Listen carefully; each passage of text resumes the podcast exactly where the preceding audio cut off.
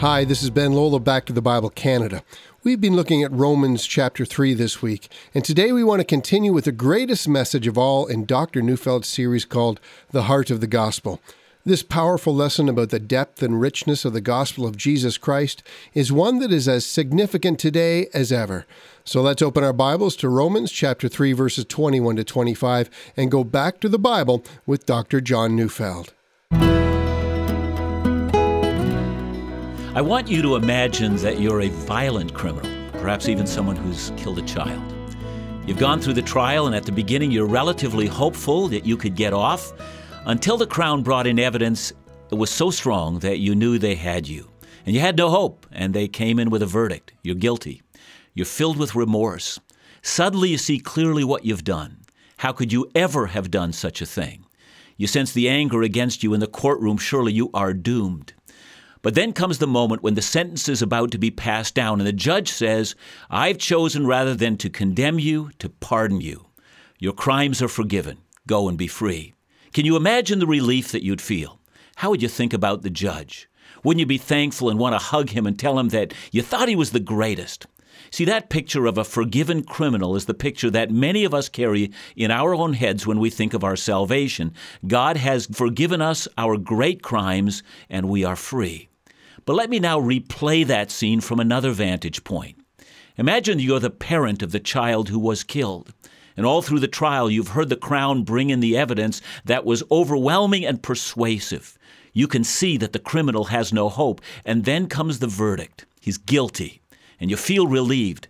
Justice is about to be served. And then comes the moment when the sentence is about to be passed down, and the judge tells the man who has murdered your precious child, the light of your eyes, he says, I've chosen, rather than to condemn you, to pardon you. Your crimes are forgiven. Go free. Can you imagine your anger? How would you think about the judge? Wouldn't you want to condemn the judge? Wouldn't you want to tell him that he's the worst judge in the world and that his courtroom has shown contempt for the life of your child? It makes a mockery of right and wrong, and a mockery of justice, and a mockery of righteousness. That picture, the picture of an offended party, is the picture that many of us should carry around in our heads as we think about our salvation. How can salvation even be considered when it is God who is offended? Though many of us have never considered it, the greatest, most far reaching question is this How can God forgive our sins and let us go to heaven and still be the righteous God? Is He not condemning Himself and His character if He allows sins to be overlooked? You know, if you've been following my long series through Romans, through three and a half chapters, hearing God declare us sinners and under the wrath of God, it would seem that there is no answer to our dilemma. If we are truly as bad as God says we are, and if, as we have said before, it's about God and not about us, and if God is righteous and is concerned for his reputation, then God has no choice but to condemn every single person to the punishment that we also rightfully deserve. Let's carry on with our courtroom theme. You and I are the defendants in God's courtroom. The object of our crimes, the offended party, that's God. The crown prosecuting attorney, the one who in the last three and a half chapters has brought in the charges against us, is God. The jury who will determine our guilt or our innocence is God. The judge who determines the rules of evidence is God. And if you should protest by saying, well, that's not fair, who does God think he is? He will answer, well, as a matter of fact, I think I'm God. And only God can have such a trial, for he is, yes, he's God. And if you understand that, you should understand when it comes to the bar of God's justice, you and I have no hope of going to heaven. But just when the landscape looks so bleak and so dark and so hopeless, suddenly in Romans 3:21, two words, but now, words that Dr. Martyn Lloyd-Jones called the most wonderful words in the entire Bible come into view. And these next 11 verses in Romans are the 11 verses that are the heart of the gospel. They tell us the only way that anyone can ever get on with a righteous God. They tell us how to be saved, how to have our sins forgiven. They tell us how to get to heaven. Today we're going to consider the first six verses of this section in the Bible. Dr. Leon Morris said of this paragraph that we are about to read, he says, it's possibly the most single most important paragraph ever written in the history of the human race. Wow, I wonder if I've gotten your attention. So let's read this amazing paragraph from Romans 3 21 to 26. But now the righteousness of God has been manifested apart from the law. Although the law and the prophets bear witness to it, the righteousness of God through faith in Jesus Christ for all who believe. For there is no distinction, for all have sinned and fall short of the glory of God, and are justified by his grace as a gift through the redemption that is in Christ Jesus, whom God put forward as a propitiation by his blood to be received by faith. This was to show God's righteousness at the present time, so that he might be just and the justifier of the one who has faith in Jesus. Now, I know that some of us will find this to be a very difficult Bible passage to understand, but if we walk through this passage slowly and explain all the words that have been used in it, I hope you're going to agree that these are the most wonderful words that you can hear. Let's start at the beginning. God has great news for hell-bound, guilty sinners. Great news. Listen up. The best conceivable news that you can hear. Indeed, that good news can be broken down into three pieces of good news. And here's the first bit of really good news God has found a way to reveal his righteous character apart from the law. If you've paid attention, you'll know that God is not giving up on his righteousness or his glory. The universe exists as a showcase of his glory, of his wisdom, of his eternal power, of his righteousness. Not even our need for forgiveness will take God off of his game. But God found a way to reveal his splendor, especially his righteousness apart from the law. Now, if you're an ancient Jew reading this paragraph, you'd furrow your eyebrows and wonder how this was possible at all. After all, God declared He is righteous when He gave the Ten Commandments at Mount Sinai. It was there that God began to declare what was right and what was wrong.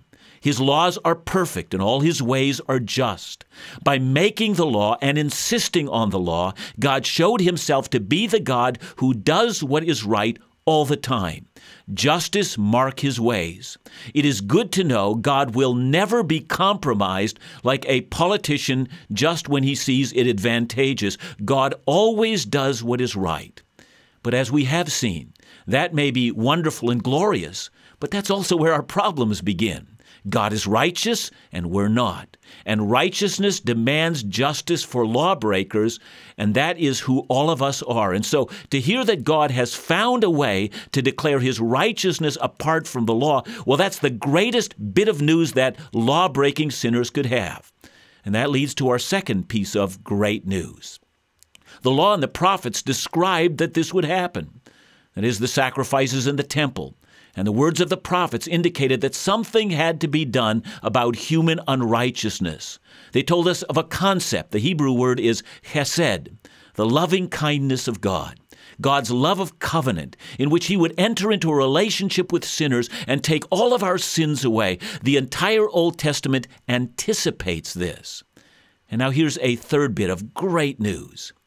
Anyone can receive God's righteousness from God as a gift through faith. God is about to show us something. Not only does God demonstrate that He is the righteous God in the cross, but He also credits righteousness to the account of anyone who believes. Look at it this way. Let's pretend for a moment that you're constantly broke. And some of you are saying, well, you know, I don't need to pretend I am constantly broke. Okay, so you don't have to pretend. So this illustration works very well for you.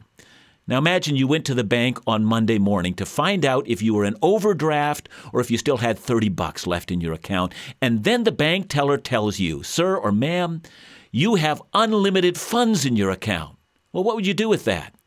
As a matter of fact, all who have faith in Jesus Christ have been given the unlimited benefits of heaven.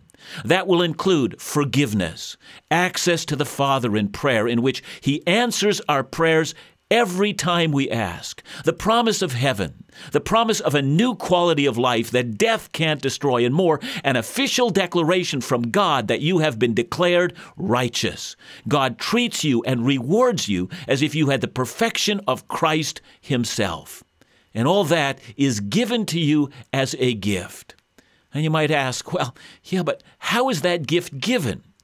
And the answer is by faith. That is, you have come to believe, or you have come to put your entire confidence and trust in what Christ did on the cross. And because of what you see in the cross, you've surrendered your life and your future. And you're all in confidence that what Christ has accomplished on your behalf, well, that's good enough. See, it's that confidence or I've also used the word faith, faith and confidence. I'm using them in the same way because everything is directed at God. We have faith in God, we're confident in God, and when we are, that's the good news. God reckons this as righteousness. When we come back, here's what we're going to see we're going to see why this seemingly impossible bit of good news is in fact true news. In Romans chapter 3, 21 to 26, we read some of the most profound verses ever written in the history of the human race. While the God of the universe could have let sinful humanity pay the full penalty of their sins, he chose instead to redeem us by offering up his own Son in our place, all the while without compromising his own perfect righteousness. What a gift! This is beyond what our finite minds can truly comprehend. After the break, Dr. Neufeld will shed some more insight on just how deep and rich is the good news that Paul has revealed in these verses. Thanks for listening. Did you know that today North America's millennials are becoming increasingly detached from God's Word? An estimated 77% read their Bibles less than three times a week or not at all. Well, this sobering statistic sounds bleak. We have an unprecedented opportunity to reach these young people with the truth of God's Word in ways that are relevant to them.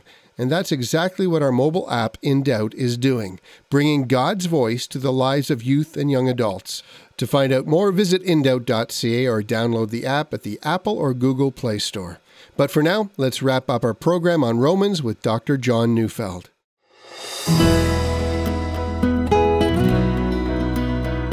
We began by talking about the good news God has for undeserving sinners. But how can news like that be true? How can God be righteous and do something so amazingly merciful? Well, here now is the answer. We want to look at what Jesus accomplished on the cross. Let's read verse 23 again. For all have sinned and fall short of the glory of God.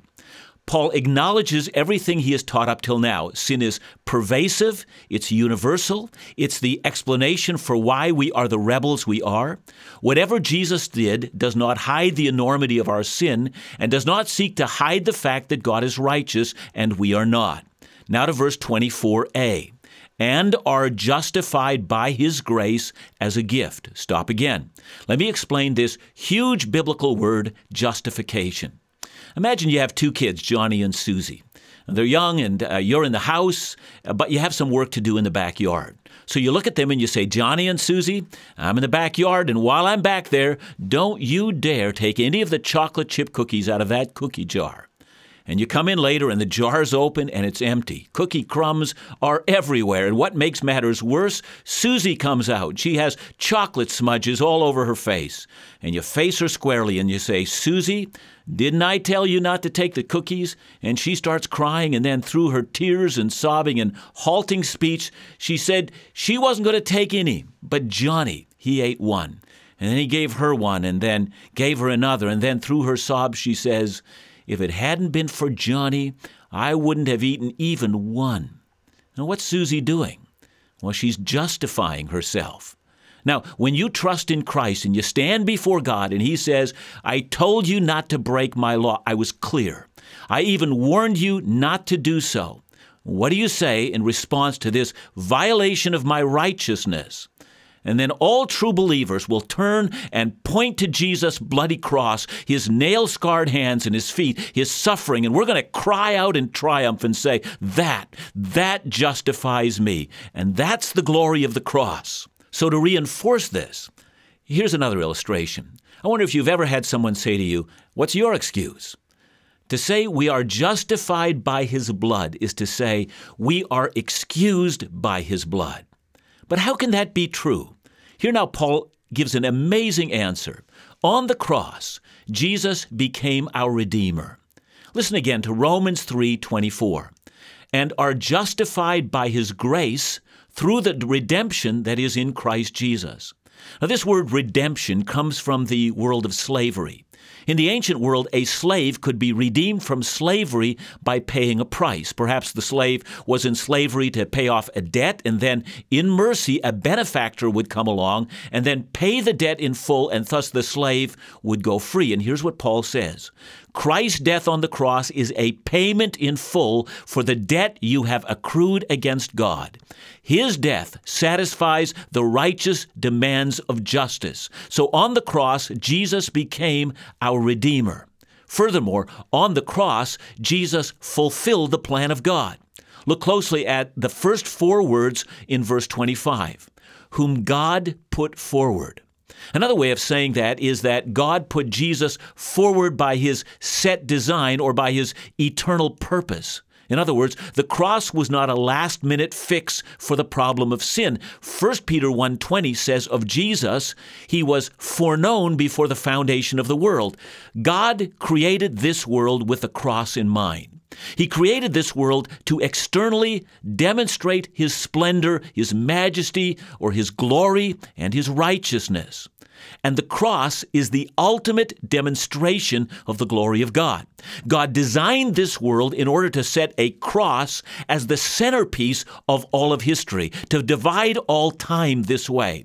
And by the central placing of the cross in the middle of God's works, God demonstrates his righteousness. He demonstrates that he does what is right. But still, how does the cross declare the righteousness of God? Well, in verse 25, we read, Whom God put forward as a propitiation by his blood. Now, there's a mouthful, and the word here is propitiation. Put quite simply, this is an Old English word, and well, there is no modern English equivalent for this word. So we are just going to have to learn what it means. What Paul is saying here is that he's comparing the cross to the Old Testament Ark of the Covenant. The Old Testament mandated that once each year Israel was to celebrate the Day of Atonement. On that day, they as a people were called to confess their sins. An animal was sacrificed, its blood was placed in a bowl, and then on that one day alone, the high priest would enter into the most holy place of the temple with a bowl of blood, and then he'd sprinkle that blood onto the center of the ark. That was called the mercy seat. Without the blood, that seat would be a seat of judgment, but the blood would be spilled to take away the righteous anger of God for our sins. So when Paul uses the word propitiation, he's telling us what Jesus accomplished on the cross.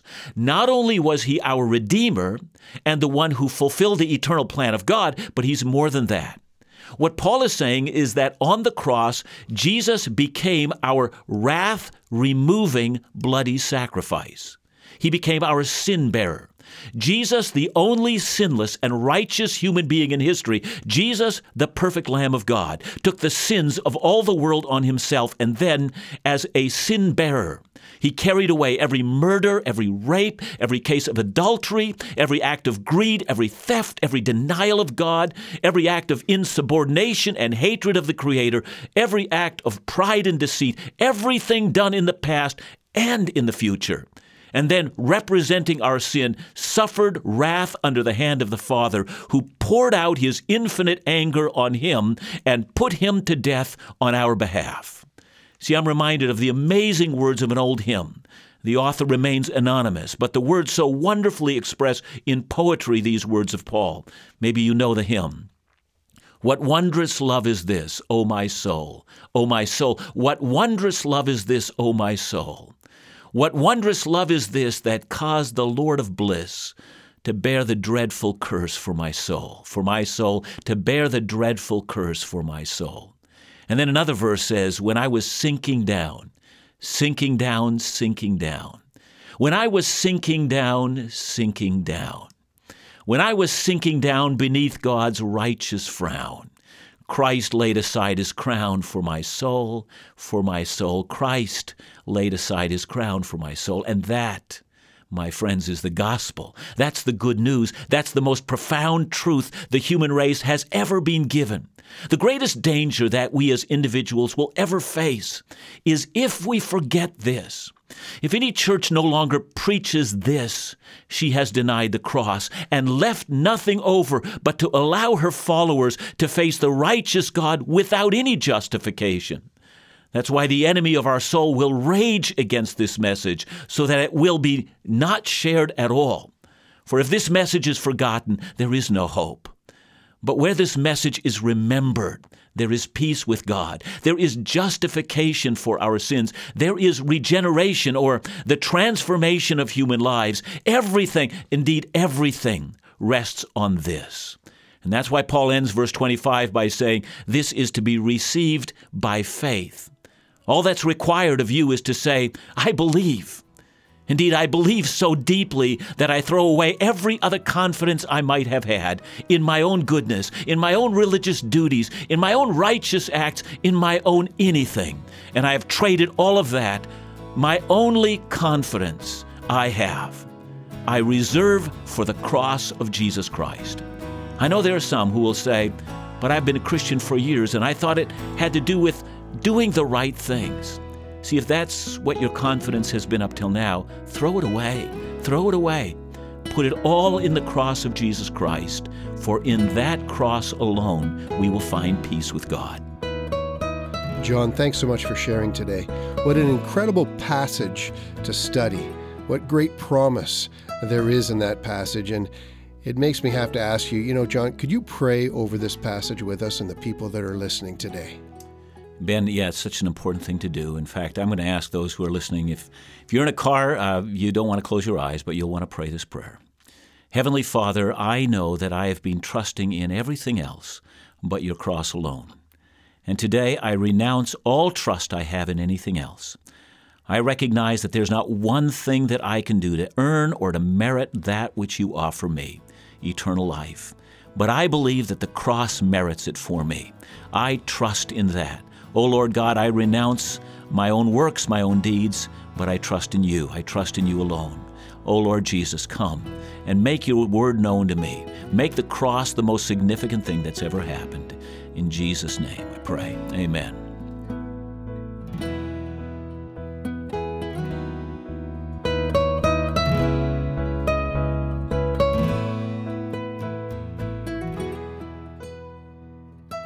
Life changing is a word I would use to describe these profound verses in Romans chapter 3.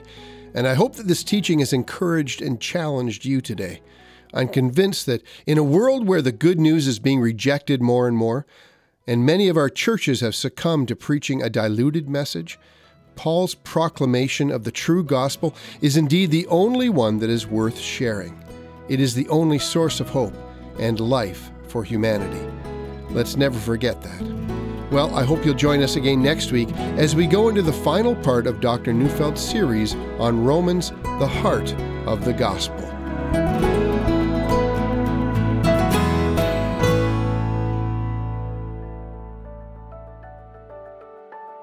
You know, many Christians only dream of being able to visit the land which is the birthplace of Christianity.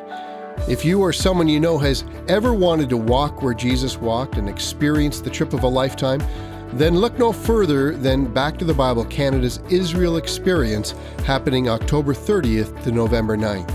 On this exciting tour, you'll join Dr. Neufeld, Phil Callaway from Laugh Again, special musical guests The Weebs, and much more.